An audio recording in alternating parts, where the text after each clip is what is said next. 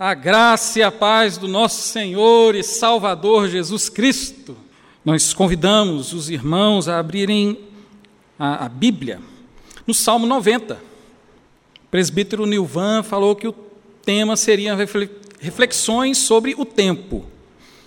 Então eu fiquei pensando, gente, onde que vai ter um texto que vai falar sobre oração e tempo? Aí eu lembrei do Salmo 90 que é uma oração feita por Moisés. É um salmo de Moisés, uma oração, onde ele reflete sobre o tema tempo. E durante esses dias eu conheci uma música, eu vou contar, é um segredo para os irmãos, vou contar só para quem está aqui. Eu gostei de uma música do Michel Teló. Eu achei bonita uma música do Michel Teló né? Pastor Samuel vai me matar. Mas é bonita a música. Ela fala que o tempo não espera ninguém. Né? E, e, não é de toda ruim a música, não. Ficou, ficou jóia a reflexão que ele fez a respeito do tempo, de como o tempo passa rápido e que a gente não pode perder tempo na vida com coisas e a gente não pode deixar de fazer coisas que a gente tem que fazer agora porque o tempo passa, o tempo não espera ninguém. Muito bonita a reflexão. Confesso para os irmãos que eu gostei. Não vou ficar fã de Michel Teló, né? A gente não vai cantar essa música aqui na igreja, porque é pecado, a gente não pode fazer essa coisa dessa, não. Mas eu gostei. E ainda, então assim, tem a reflexão do, do Michel Teló, mas eu gostaria de compartilhar com vocês a reflexão que Moisés fez a respeito do tempo. Vamos orar? Senhor Deus, nós te agradecemos por esse tempo que o Senhor nos deu aqui agora, para ouvirmos a tua palavra. Senhor Deus, fala ao nosso coração, me use com poder e graça. Senhor Deus, e que não sejam as minhas palavras, mas que seja somente a palavra do Senhor seja, sendo comunicada aos corações, em nome de Jesus. Amém. Amém. Então, você que já abriu sua Bíblia, um pouquinho de curiosidade, você já vai ver que já tem um título, e esse título ele é canônico: Oração de Moisés, homem de Deus. Então já indica aqui já alguma coisa sobre de onde surgiu esse salmo. E alguns estudiosos defendem que aqui foi no fim mesmo da vida de Moisés que ele escreveu esse salmo. E olha só o que ele faz. Primeiro, ele já começa a oração dele fazendo afirmações, e são afirmações teológicas. Ele começa mostrando em que ele crê, ele começa mostrando quem é Deus, o Deus que ele está orando. E isso é tão importante para nós, porque a nossa oração, ela deve ser baseada nas nossas convicções que nós temos a respeito do Deus que a gente está orando.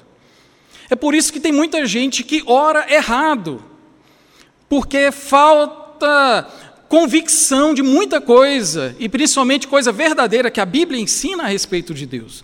Então aqui nós podemos aprender a orar, a orar sobre o tempo e a orar essa oração que Moisés fez.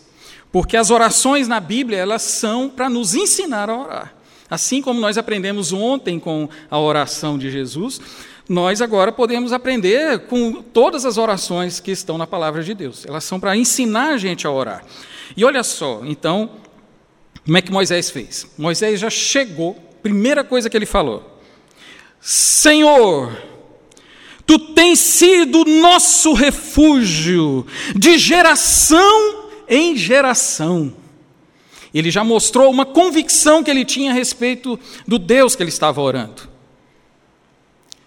O Senhor, Adonai, o dono de tudo, o Senhor tem sido o nosso refúgio. Sabe por que, que ele tem essa convicção? Quem foi que escreveu o Pentateuco? Moisés.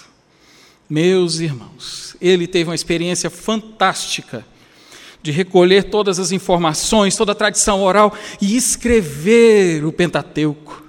Então ele viu que Deus é um Deus presente na criação e que, mesmo o homem se rebelando contra Deus, Deus mostra graça, que Ele é refúgio, dando a promessa que, de que do filho daquela mulher, da semente daquela mulher, viria o Salvador do mundo.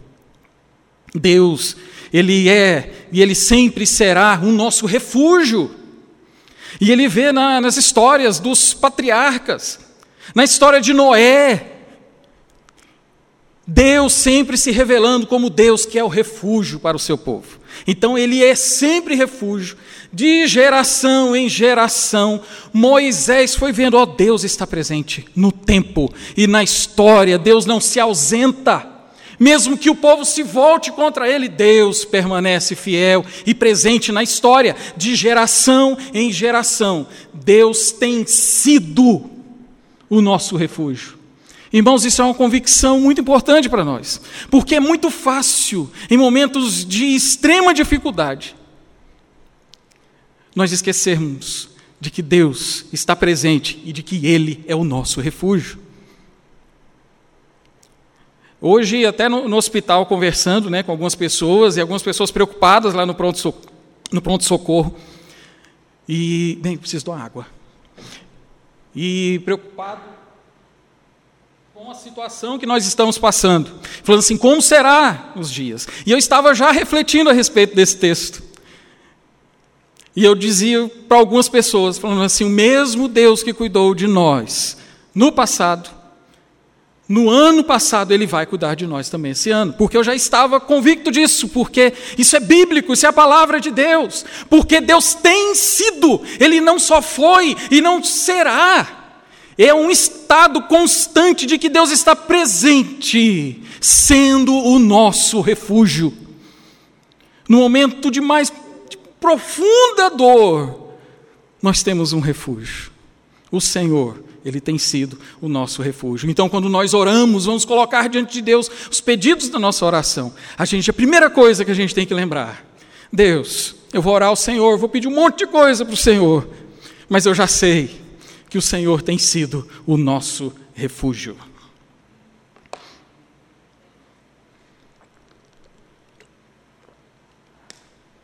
Peguei só água. E ele continua. No versículo 2 diz assim: Antes que os montes nascessem e se formassem a terra e o mundo, de eternidade a eternidade, tu és Deus Deus não é somente um Deus presente na nossa história, na nossa linha do tempo que nós vivemos. Mas Deus, Ele é Deus de eternidade a eternidade. Antes que existisse tempo, Deus já era Deus. Olha que coisa maravilhosa, isso é convicção de que Deus está presente não em, em alguns momentos da nossa história, mas Ele sempre está presente e Ele é Deus, de eternidade a eternidade. Deus é eterno, Ele não muda jamais. As pessoas que mudam, eu mudo. Minha barba era preta até pouco tempo. Eu tinha cabelo, mas o tempo passa e o tempo fez com que eu mudasse. E nós envelhecemos, não é assim com você também? Tomara que seja também, né? Todo mundo envelhecer junto, para a glória de Deus. Mas Deus não muda, Ele não sofre os efeitos do tempo. Deus, Ele não é um Deus temporal, isso é discutido da teologia, se Deus é atemporal, se Deus é temporal, se em alguns momentos Ele é temporal ou não. A verdade é que a discussão não é essa. O que a gente tem que entender é que Deus, Adonai, Ele é o Senhor do tempo. O tempo está nas Suas mãos. Talvez, quem sabe, num dedo seu. Toda a existência está num dedo de Deus. Então nós temos que orar e entendendo e tendo essas convicções de quem é o Deus que nós estamos orando. De eternidade a eternidade, tu és o mesmo, tu és Deus. Agora ele vai mostrar também agora o outro lado da pessoa que está orando, do homem, da humanidade. Olha só o que, é que o versículo 3 diz: Tu reduzes o homem ao pó e dizes: Tornai filho dos homens. Torne-se aquilo que vocês foram, de onde vocês foram tirados, da terra, do pó. Pois mil anos aos teus olhos são como o dia de ontem, que se foi, e como vigília da noite. Olha só, ele comparando nós, o nosso entendimento e com como Deus vê a história.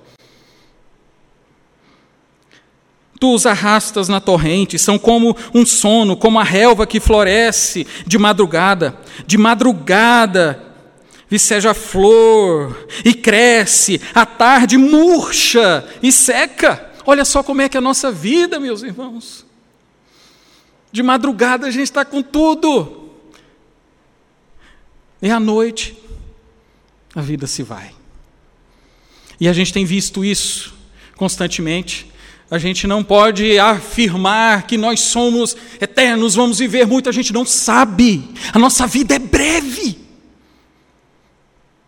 Meus irmãos, esse, um autor aqui dessa música estava lembrando do Jairinho, que dessa é a última música, né, que nós cantamos eh, aqui hoje. Penúltima. Gente, foi sim um acidente de carro. A banda Elo estava um sucesso, mas um sucesso santo, não é um sucesso igual ao de hoje, mas era uma bênção. De repente, num acidente de carro, Jairinho morreu. Foi aí que acabou a banda Elo e começou o grupo Logos, em Paulo César. Gente, a nossa história é assim, estamos vendo isso constantemente. Nós vemos o tanto que a vida é frágil, que o homem vive pouco. E como diz o missionário Michel Teló, o tempo não espera ninguém. Gente, essa é a realidade. E quando nós vamos orar, vamos estar diante de Deus, nós temos que ter essa consciência. Deus, a minha vida é breve. Deus, eu, é, é tão frágil a vida. Por pouca coisa por coisa, pouca coisa. Muita gente fala né, que para morrer basta estar vivo. E é assim. Então aqui Moisés está mostrando quem é Deus, o Deus eterno, Deus de eternidade e eternidade. E agora o homem, a sua realidade, a minha realidade, a realidade da humanidade. E outra coisa que ele vai mostrar também a respeito do homem. Pois somos consumidos pela tua ira e pelo teu furor conturbados. Diante de ti puseste as nossas iniquidades, e sob a luz do teu rosto, os nossos pecados ocultos. É outra realidade. É outra afirmação teológica a respeito do homem, que os nossos pecados estão diante de Deus. Que o homem é pecador. Irmãos, quando nós vamos nos ajoelhar para falar com Deus, nós temos que ter essa convicção de que somos pecadores, que vamos orar a um Deus santo, a um Deus que se enfurece com o pecado. Eu sei que isso não é uma coisa muito bonita da gente ficar lendo aqui, mas é isso. O pecado desperta a ira em Deus. E é isso que o nosso pecado faz. E aqui está dizendo que nós somos pecadores, e toda a palavra de Deus diz que nós somos pecadores, que não há um justo sequer. Não há quem busque a Deus, nós somos pecadores. Você é pecador. E é essa outra realidade, outra convicção que a gente tem que ter quando a gente for orar a respeito do tempo. Pois todos os nossos dias se passam na tua ira, acabam-se os nossos anos como um breve pensamento. Olha só a brevidade da nossa vida. E aí ele vai falar, versículo conhecido dos irmãos: os dias da nossa vida sobem de 70 anos, ou em havendo vigor a 80, nesse caso o melhor deles é canseira e enfado. Porque tudo passa rapidamente e nós voamos. essa que é a realidade nossa da humanidade. Não é, não é o tempo que voa, nós voamos o tempo. Versículo 11: Quem conhece o poder da tua ira? E a tua cólera, segundo o temor que te é devido. No versículo 12, agora, ele começa a fazer a oração e uma lista de pedidos. E que eu gostaria que essa também fosse a nossa oração. Antes, o que eu falei, o que nós devemos ter como convicção a respeito de Deus. Que isso é convicção bíblica, sadia. E agora são os pedidos. E agora? Moisés, depois dessa declaração de um Deus eterno, um Deus santo, um Deus poderoso, e a gente na nossa fragilidade, pecaminosidade, como que nós devemos orar? Ele então orou assim, versículo 12: Ensina-nos a contar os nossos dias, para que alcancemos coração sábio. Senhor, ensina a entender que a minha vida é breve, que eu já gastei muito tempo da minha vida com outras coisas. E que agora, daqui para frente, Senhor Deus, que a minha vida glorifique o nome do Senhor. Eu já perdi tempo com tantas coisas. Deus, mas minha vida é breve. E o tempo não espera ninguém. Senhor, eu, que o restante da minha vida glorifique o nome do Senhor. Deus me ensina a contar os meus dias, administrar melhor o meu tempo. O Senhor me ensina. Meus irmãos, nós temos tantas fontes de sabedoria hoje. Tantos livros, você vai na livraria, promoção, lançamento da Saraiva, gente querendo ensinar você a ter sabedoria para administrar o seu tempo. Cursos na internet querendo ensinar você a administrar o seu tempo. E a oração é essa: Senhor, ensina-me. E na carta de Tiago, como o pastor pregou aqui esses dias. Gente, quem precisa de sabedoria, peça a Deus que Ele dá. Ele dá com alegria. Olha, você pediu uma coisa boa. Nós precisamos dessa sabedoria. Outro pedido aqui que ele faz. Versículo 13: Volta-te, volta-te, Senhor. Até quando? Olha só, outra referência de tempo. Senhor, tenha misericórdia de nós, tenha compaixão de nós. Até quando viveremos assim? É clamar por misericórdia e por compaixão. E aqui volta de Senhor, a palavra Senhor aqui você pode ver que está toda em caixa alta. Porque é a Vé. É o Deus da aliança, o Deus da promessa, o Deus da redenção. Senhor, tem misericórdia de mim. Eu sou pecador. Volta-te para mim, ó Deus. É uma oração de clamor, de arrependimento. Tem compaixão dos teus servos. Outro pedido de oração, versículo 14. Sacia-nos de manhã com a tua benignidade, para que cantemos de júbilo e nos alegremos todos os nossos dias. Sacia-nos, ó Deus, com a tua benignidade pela manhã, no comecinho da manhã, a gente perceba a bondade do Senhor, e isso nos dá saciedade.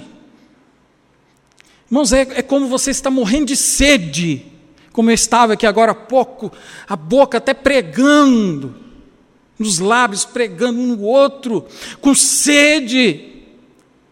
E quando nós somos saciados com a água, a gente não precisa de mais nada, porque nós estamos saciados e aqui a oração dele é: sacia-nos de manhã com a tua benignidade, com a tua misericórdia, com o teu amor.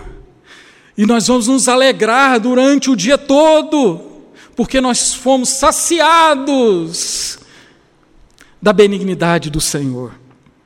E o outro pedido dele ainda sobre alegria, versículo 15: Alegra-nos por tantos dias quanto nos tem afligido, por tantos anos quanto, quanto suportamos a adversidade. Senhor Deus, assim como o Senhor também permite as aflições na nossa vida para nos santificar, também, Senhor, dá-nos alegria. Dá-nos alegria, Senhor. Alegra-nos, alegra-nos, ó Deus. Meus irmãos, e durante esses dias, essa é uma oração que brota do nosso coração. A gente vai vendo notícia após notícia, e a, e a gente ora, Senhor, até quando? Até quando, Senhor? Dá-nos alegria.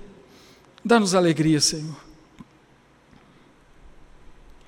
Versículo 16: Aos teus servos apareçam as tuas obras e a seus filhos a tua glória. Olha só o pedido que ele está fazendo aqui. Ele sabe, Moisés, fim dos seus dias,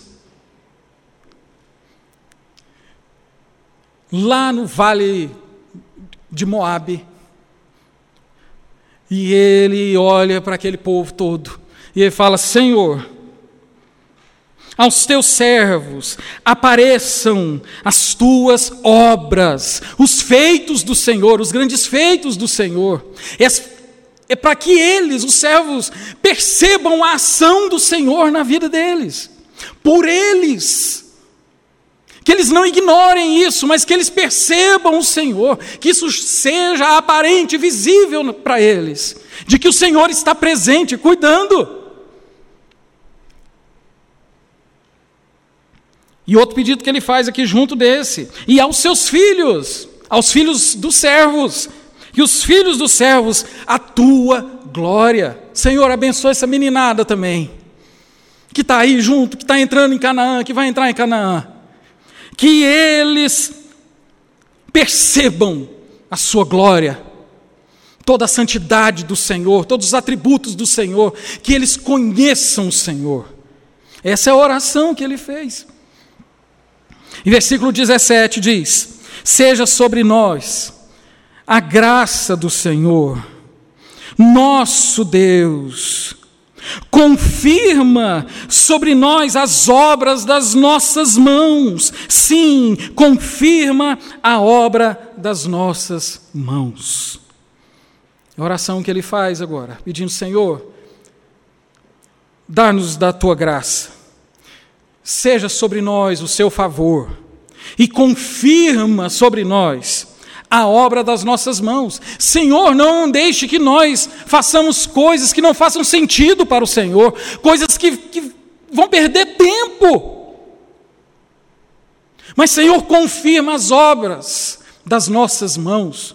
Tudo que nós temos feito, produzido, seja confirmado e firmado pelo Senhor, porque nós estamos fazendo a vontade do Senhor. Irmãos, é, é essa é que é a oração de Moisés diante de um Deus santo, eterno, que é Deus de eternidade eternidade, e a oração de um homem. Moisés viveu até muito 120 anos. Mas é essa oração que ele faz diante de um Deus que está sempre presente, um Deus que tem sido o nosso refúgio de geração em geração. E, e, é assim, irmãos, que a gente aprende a orar. A gente aprende a orar a oração de homens que foram inspirados pelo Espírito Santo de Deus. Oração bíblica e a oração que Deus tem prazer em ouvir. Vamos orar? Senhor Deus, obrigado por tua palavra, obrigado porque o Senhor tem sido o nosso refúgio de geração em geração. Ensina-nos, ó Deus, a contar os nossos dias para que a gente alcance um coração sábio, para que tudo que a gente fizer, ó Deus, seja para a glória do teu nome. Glorifique o teu nome, santifique o nome do Senhor. Senhor Deus, e nós te pedimos, ó Deus, confirma a obra das nossas mãos. Não deixe a gente fazer nada, Senhor Deus, que não for da vontade do Senhor, porque o nosso tempo é curto. Em nome de Jesus, abençoa-nos. Ouça, Senhor Deus, o nosso clamor, apesar do nosso pecado. E é por isso, ó Deus, é que nós não oramos no nosso nome, nós oramos no nome santo de Jesus. Amém. Amém.